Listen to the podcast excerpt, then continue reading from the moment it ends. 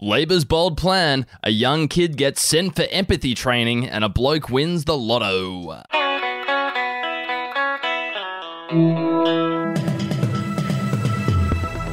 Hello and welcome to a, another edition of the Betoota Advocates Daily News Bulletin. It is the first day of April. My name's Ronald Hussey. And my name is Errol Parker. Yes, April Fools, everybody. Clancy Overell does have a clean bill of health. Actually, just kidding. He fell off his boogie board last night at the Lake Betoota surf pool and he's broken both of his wrists. So we wish him a speedy recovery there. Wendell, what's making news today, mate? Well, Labor have announced a huge plan to win over the masses by making lame ass electric cars a tiny bit cheaper. In a landmark moment for the nation, the federal opposition leader has laid down a bold, stunning, and brave plan for Australia's future.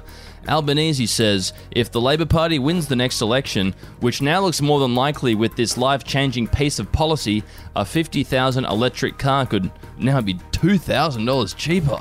Wowee, a Whoa. real oh. modern replication of things like the eight hour working day, Medicare, free tertiary education. Incredible stuff. Scott Wilkie left a comment on that story, though. He didn't like the way we covered this story. He said, All respect, but they aren't lame ass at all. They are well, fully capable, and comparable cars, particularly in city environs. Righto, Moneybags. What's next, Wendell? Well, over in the territory, an Aboriginal kid busted stealing his dinner has been sent somewhere a little bit scarier than empathy training. A vulnerable kid from the Northern Territory has today experienced repercussions after five police officers found him with some stolen bread and ham stashed in his footy shorts at 10 pm last night. Due to price gouging in remote Aboriginal communities, the two items he stole amounted to being worth about 55 bucks. Given the fact he's not a highly paid politician, he won't be given empathy training or mental health leave. Instead, he'll probably be sent to Don Dale. On some news in town now, a lotto winner has revealed plans to spend half of his $20 million prize money on a clapped out 2004 Land Cruiser Prado. Yes, the Betoota Heights man, known locally to authorities for his vendetta against pigeons, which has seen him feed them Panadol for years, he won the Diamantina Lottery's jackpot overnight, netting him a cool $20 million reduce, which he says will change his life.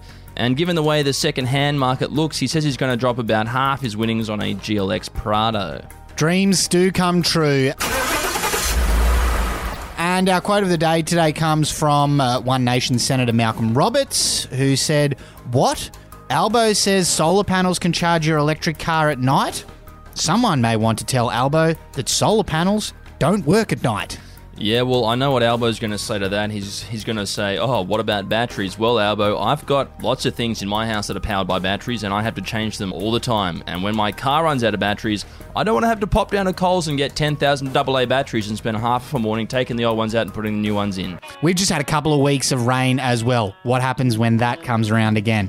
Anyway, we'll leave Albo to figure that one out. That's the end of our news wrap. Thanks for your company. Talk to you tomorrow. Goodbye. The only choice is Kata.